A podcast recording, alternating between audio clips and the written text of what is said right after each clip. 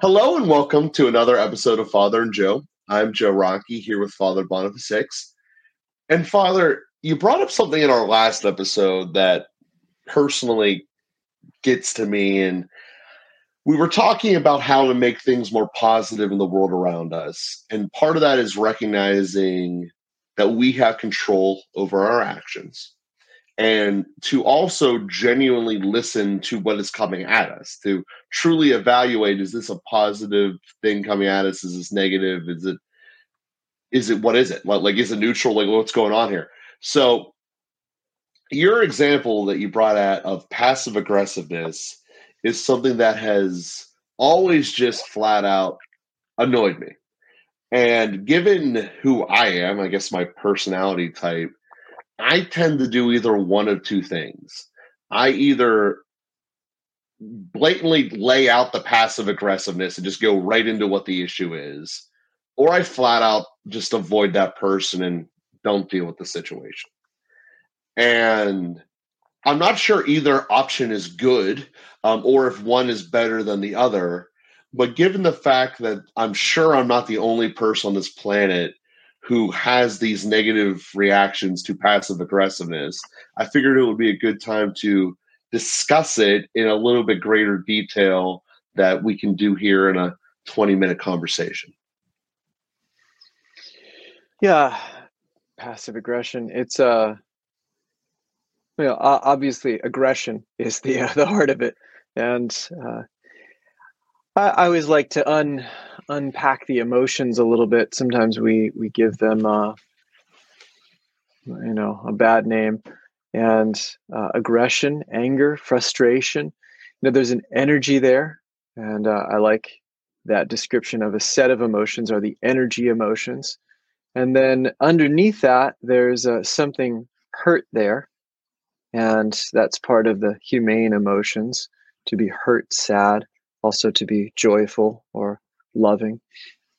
Um, but the uh, you know that aggression. So there's energy there. Why is there energy there? Well, there's energy there because there's something that I perceive to be wrong that I have the energy to overcome. And uh, so something that's wrong hurts me, and then I get angry if I at least have the sense that I can overcome it. And so, why is passive aggression coming out? Well, you know, it can be a variety of things. Now, maybe I did something wrong or or at least that the other person perceived as wrong. And both of those things happen quite a bit that uh, i do something wrong because i was whatever negligent ignorant uh, i was uh, not paying attention or or maybe i was acting out of my own hurt to begin with and so somebody else is hurt. Um, maybe i did something that was perceived as wrong. I made one action but it was interpreted in another way.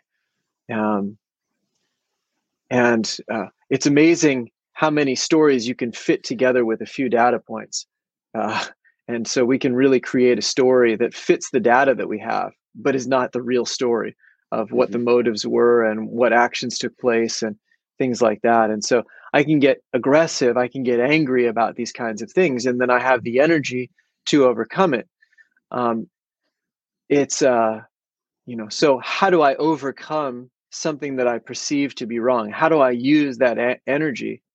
And then I, I, suppose if if people are feeling like um, m- maybe they can't overcome it, uh, you know, maybe it's somebody who's so distant. We we uh, get angry about presidents and popes and bishops and and uh, CEOs and uh, all kinds of things, and so uh, we don't always have access to that person to right what we perceive is wrong and so then it kind of comes out sideways and that's part of the negativity we talked about in the last episode and that starts to become gossiping and and murmuring and grumbling and and we're saying all kinds of things about the person and that's a kind of uh, passive aggression that i'm just uh, murmuring. It's kind of coming out sideways i suppose. Um, but then uh, you know if there's access to the person and instead of actually clarifying the situation and figuring out what uh, what hurt me and why what happened and to try and address the thing have a conflict a healthy conflict you know then instead of that i, I give the silent treatment i give the cold shoulder Um, I say something behind someone's back. I shut them down. I close my heart. I, I act in ways that are not explicitly saying what my issue is, and they're just shutting the person out of my life. And, you know, sometimes we do that if we uh, don't feel capable of, of actually confronting the situation or if we feel hopeless about it, like no matter what I say, the person won't listen. And so then this kind of cynical, sarcastic, uh, off put attitude comes out of me, and I, I shove the person away in more passive aggressive modes. Um, and so obviously that's unhelpful for two reasons. One is it doesn't actually solve the problem. Uh, mm-hmm. So I just con- continue in that place, and that resentment would will continue to broil as long as I allow it to. And the second is it it's uh you know the other person never gets a sense of what they did wrong. They're just like, suddenly I'm getting the silent treatment. Maybe they don't even notice that they're getting the silent treatment, uh, or they're being treated with a, a, cold shoulder or some negative approach. And maybe they don't even realize that that's uh, what's happening, or they just feel the, the negativity from it. And then they think, well, that guy's a jerk. You know, I, why would I want to have anything to do with him? And then it gets returned in some way and, and magnified. So, um, anyway, I think that's some of the stuff that underlies that passive aggression. Um, what do we do about it? You know, I think the important thing is to get in touch with why we're so angry. What's what's the problem? Where's the hurt? And then maybe we need to talk that out with somebody, even to understand what's going on there, in order to be understood and to share the pain and all of that. When we bring suffering into uh, to someone who's compassionate, then it forms communion and it reduces the suffering and then the intensity of the aggression tends to lessen and so then we're in a better position to actually um, maybe have a conversation with the person and and we can do that in a variety of ways i mean you know you can send someone an email if you're afraid to confront them face to face or you can find a mediator a, a mediary who will um, you know uh, facilitate the conversation or ask the person or you can get somebody else's opinion who might know the situation and can give you some clarity on it. So a lot, a lot of different ways that we can approach it, but it first it first takes recognizing it and then uh, being able to take some positive steps. Beautiful, and I, I don't want to mischaracterize what you said there, but at, at the heart of that seemed to be a misconnection that we aren't able to communicate and i'm stewing in this negativity because there was a a disconnect. And uh, one of the things that you know I've noticed with people in general is that some of us have the ability of really kind of using those data points you said before, but drawing the correct conclusion. And some of us have the ability of drawing horribly bad conclusions that lead us to the spot of no one understands me. How could they be like that? Blah, blah, blah. And it's painted by a lot of individual judgment, what I think the motives is, thinking everyone has to be like me, stuff like that. Not necessarily good ways to going through life. So, what I wanted to kind of highlight here and maybe drill in a little bit was how can we get better at figuring out what the person across from us is going through, knowing that we'll never be able to get 100% inside their head we'll never be able to do that. But to be able to get to a spot where we can relate better to them before we go down this road of negativity, things broiling over, and all of this passive aggressive bubbling out to the surface. Yeah, it's uh you know some some of it uh some of that range that you mentioned goes back to some of the previous discussions we've had of uh when people have grown up in a lot of trauma. I mean, the people that are in inner city LA that uh, Father Greg Boyle is ministering to and tattoos on the heart, um, there's a lot of defensiveness. Some people are really living in fight or flight mode in an extended way. And uh, and that does a lot of damage internally. So we can be grateful. I mean, you and I certainly, Joe, that uh, we have a, a relatively peaceful disposition. That we're most of the time in a place that we can see clearly and understand some things that are going on you know we're still prone to misjudgments and seeing uh, bears where in fact there are shadows and um, we're we're prone to all of that too. But we're we're in a better place to be able to uh, take a step back and say, hmm, what's going on here?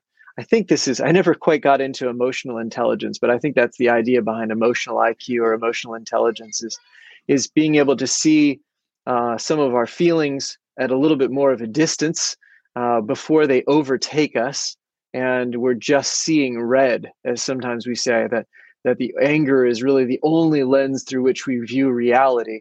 And then it has a way of twisting reality according to our own uh, our own feelings.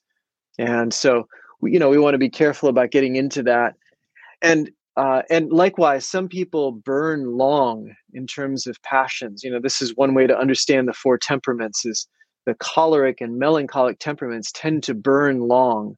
And so whatever passion gets excited it carries on for a long time. And you know that's not a moral problem with the person. That in fact can be a great benefit because uh, sometimes they stick up as advocates for people long after everybody else has given up.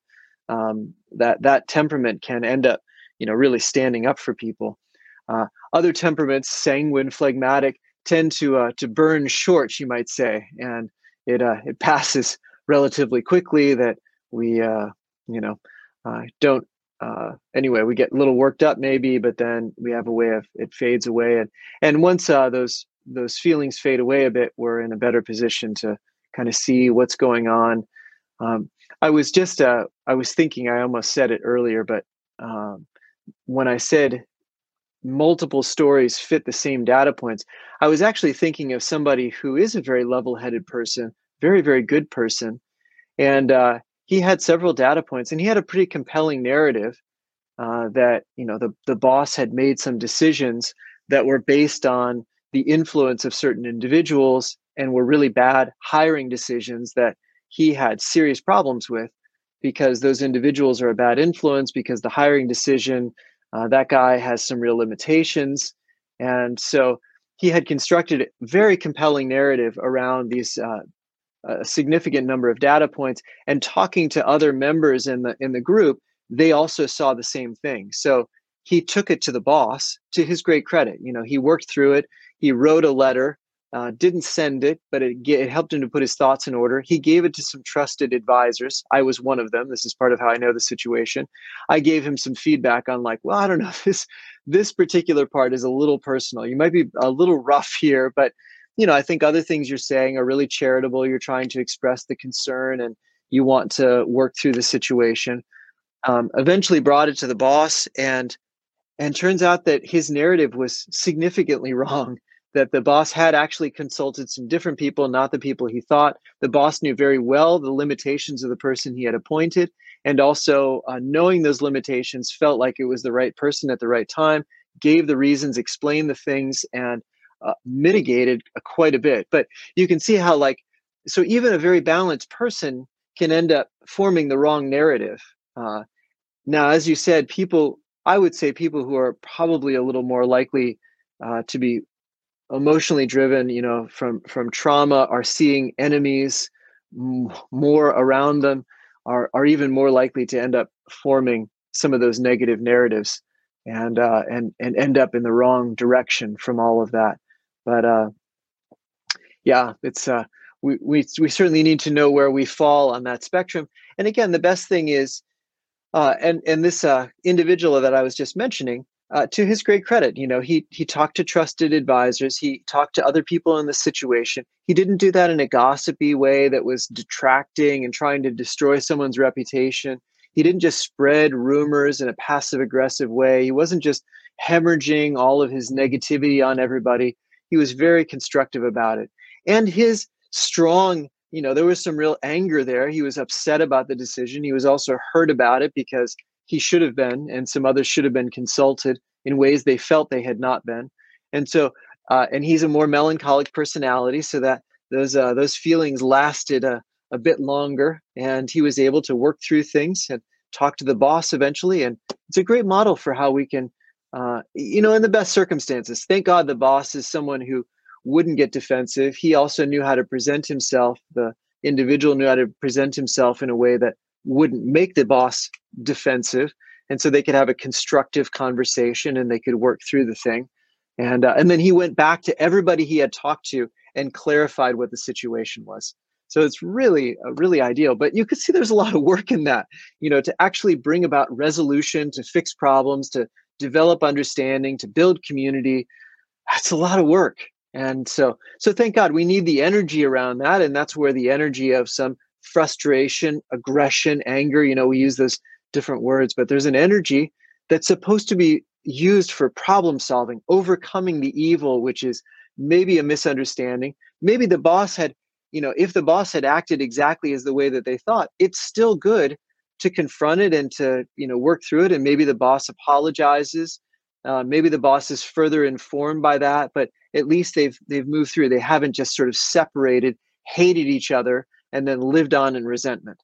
So, yeah, and one of the things I want to highlight there that you said in the story that I don't want to gloss over was after he got the answer, he knew he was presenting it in a way to the boss that wasn't going to create more incite emotions. It wasn't going to create hostility. And while in this situation, all the data points didn't add up to his narrative, at some point he had learned the boss how to communicate and how to be with them. And I think that that's a great example because none of us are ever going to be 100% at this game. Um, at seeing limited data and trying to figure out where we're at. But I think he just highlighted the importance of addressing the actual issue. You know, why ultimately the question came down to why was this person hired who's so limited? Unless I missed the core gist of what you were saying there. And the boss clearly had a reason that made sense and the the person felt slated for the process in which it happened and the end result wasn't what they wanted which again is a natural consequence. You know you watch anyone who watched the super bowl for philadelphia thinks that the refs were out to get them because they only called that one type of penalty once. But based upon the the data that that ref saw he thought it was the right decision. And going out and articulating it may not turn away the emotion of thinking you got jobbed out of winning a Super Bowl or something like that.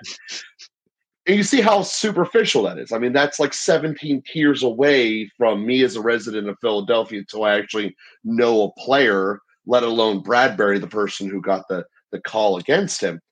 But how we can go through this process of talking to other people around us and you know, basically mellowing out. You don't need to go light a car on fire because what we want didn't happen. You know, figure out how to communicate with each other. Now, yeah, obviously I took it to a, a, a different example there, but that's life sometimes. You know, people will want to go to this extreme points, but knowing how to relate to them is important. And I do think at some level there there's a disconnect within ourselves so I started at the beginning with saying that there's a disconnect between the two people involved, and that leads to passive aggressiveness. But there's also a disconnect within ourselves and a confidence level that we can relate to someone else, that, that we could figure out a common ground, something that where they are coming from. And I think that that's important to reflect upon within ourselves. How can I be more ultimately virtue of courage coming out to say the feeling that I'm having. Because what I have found is people who are more prone to share what they are feeling and why get feedback about that process. You know, I was correct in my assumption here. So therefore, next time the situation comes up, I might lean on it a little harder. Or I was wrong in my assumption here. So I'm going to not factor that in as much in the future. And to me, that's part of courage. I'm, I sometimes get the virtues wrong, as you have pointed out in the past. But to me, that's that. And I wanted to to point out that in your story there, that that person had the courage of saying, "This is how I can relate to him based upon the experiences of trying it before." And to bring it out is is very important. Building up this community and society that we all live in. Yeah, I think uh, courage is the energy to pursue the good that's hard to achieve. And so it's uh, very closely related to anger, which is to overcome the evil that is hard to overcome. And so there were both things happening there. achieving the good of understanding, reconciliation, harmony, as well as overcoming the evil of uh, misinformation or you know whatever the uh, the narrative would actually bear out. But um, no, you're absolutely right. It does take courage. Uh, it takes takes some energy, and and uh, we're pursuing a real good there, and that's uh, you know that's a that's a good way to expend ourselves. So and there's also the the virtue of hope involved in that that it's possible. And uh, when you were talking, we were talking before about negativity and positivity and uh, some of these kinds of things. Um, you know, hopefulness negativity uh, drives uh, from cynicism and and hopelessness we say we're really giving up in a way and saying nothing else is better at least i'm going to get the energy of being angry and uh, you know whatever expending that energy and it feels good in a certain way uh, to be angry and so you know maybe we're just flopping over into uh, taking that as a kind of consolation letting some of that energy run through us and makes us feel alive. And um, anyway, we can kind of grind at that, grind our teeth at that. Um, but rather to be hopeful that there can be something better that comes out of this and that my efforts matter and that I'm uh, going to put in the effort and have the courage to take the risk that uh, something can actually change, that the evil can be overcome, that the, the good can be uh, achieved, and so that's a that's a great thing. Beautiful, and, and we thank you for uh, concluding today's episode here, Father. As we mentioned in the previous episode, please follow us on Twitter at Father and Joe. Help us continue to share the podcast by clicking the retweet button, and we will be with you all again next week.